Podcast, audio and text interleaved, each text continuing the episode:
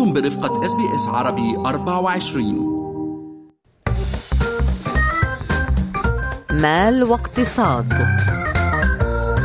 أهلا بكم في فقرة مال واقتصاد من اس بي اس عربي أربعة وعشرين. أنا بترا طوق الهندي.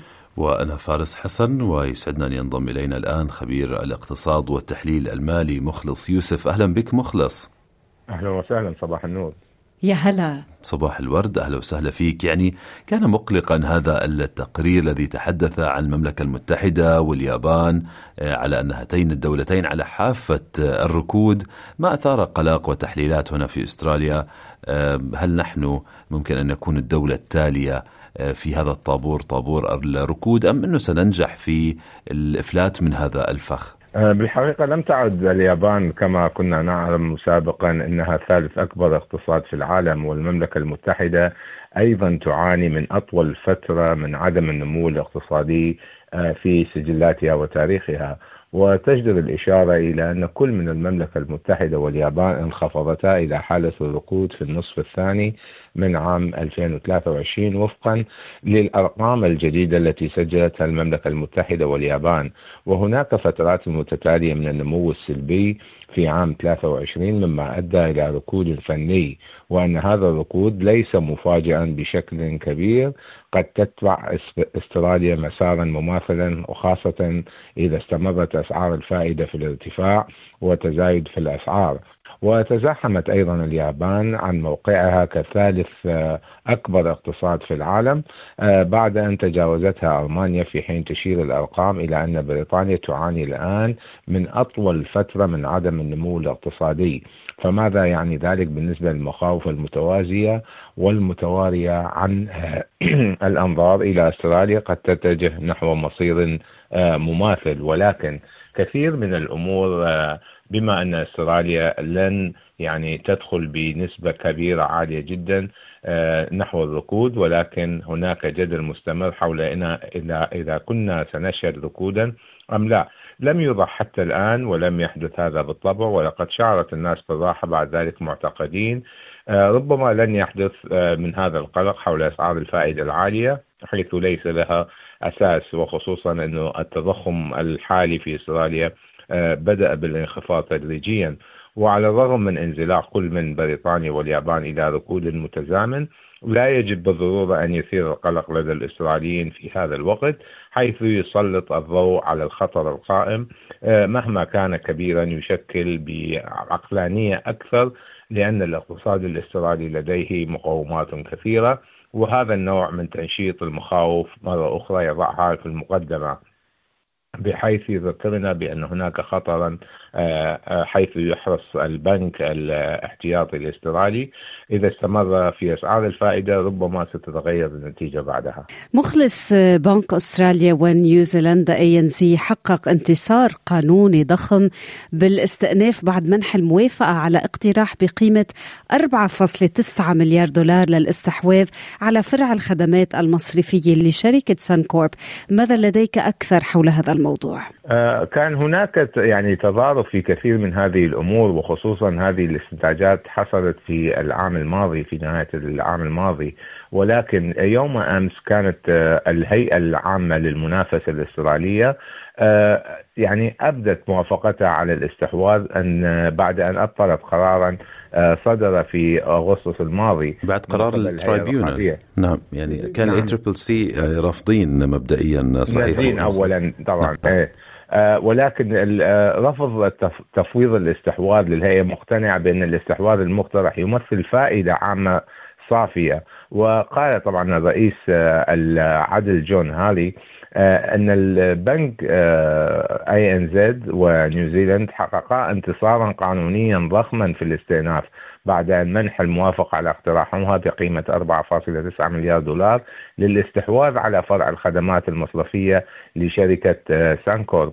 وتم رفض هذا الاستحواذ بالماضي، ولكن البداية من قبل هيئة المنافسة وحماية المستهلك الأسترالية في عام ثلاثة وعشرين، وأثارت مخاوف بشأن السيطرة على السوق من قبل البنوك الأربعة الكبيرة. وأيضا حذرت هيئة المنافسة والحماية للمستهلك ان ذلك الوقت يبدأ تقليل المنافسة في هذه الأسواق، وسيؤدي إلى تلقي المستهلكين صفقة أسوأ من هذه المنافسة، بحيث أن الأسواق سيؤدي إلى طبعا مصرفية حاسمة بالنسبة لكثير من مالكي المنازل، وخاصة لأصحاب الأعمال الصغيرة والمزارعين في كوينزلاند.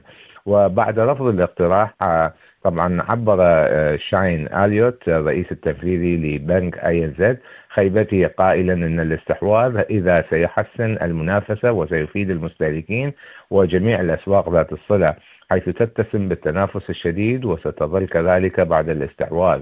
وقال أيضا لقد قلبت الهيئة قرارات هيئة المنافسة بما في ذلك اندماج شركة تيليكوم في تي بي جي وأيضا فودافون وهيتشسون عام ألفين وتسعة عشر، ولكنها دعمت أيضا في يونيو بشأن قرارها بمنع اتفاقية التردد بين تي بي جي وتلسرا في الماضي. ولكن في الحاضر هناك كثير من الأمور ستحضر ستحدث بين فترة وأخرى بين اندماج كبرى الشركات من أجل برأيهم أنه تحسين للمستهلك ويعني تقليل أسعار الكلفة بينهما، رغم نحن الآن نشهد كثير من الأمور التي تحدث على الساحة الأسترالية من اقتصاديات غير متوقعة بالنسبة لكبريات الشركات التي طبعا لم تستطع التواصل في تقديم الخدمات الجيدة للمستهلك، وذلك بحسب رأيهم.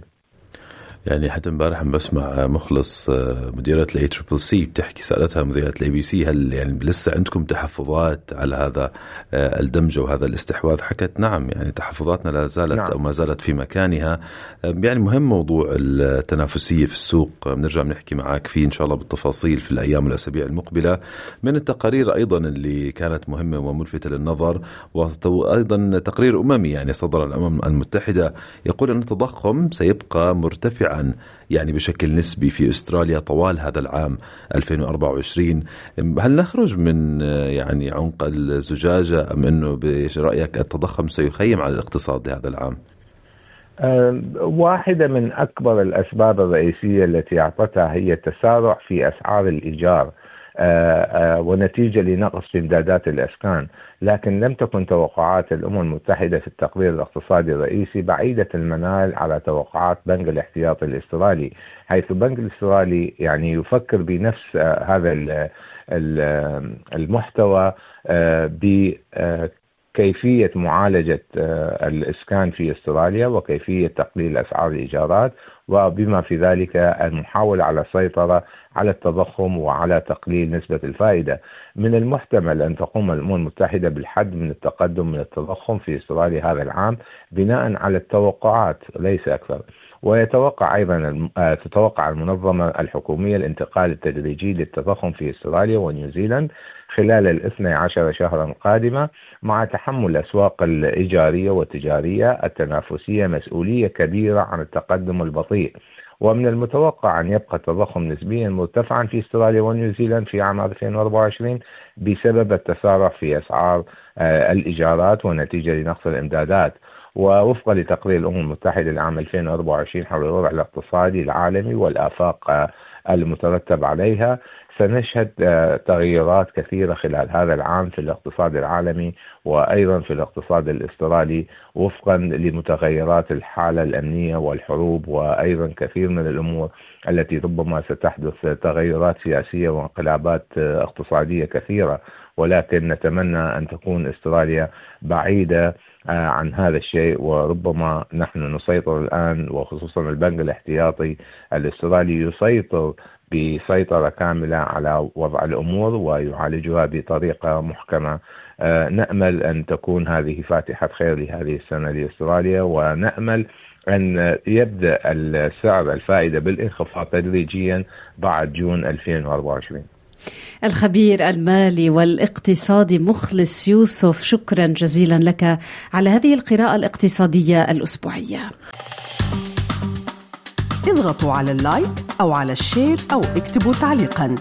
تابعوا إس بي إس عربي أربعة وعشرين على الفيسبوك.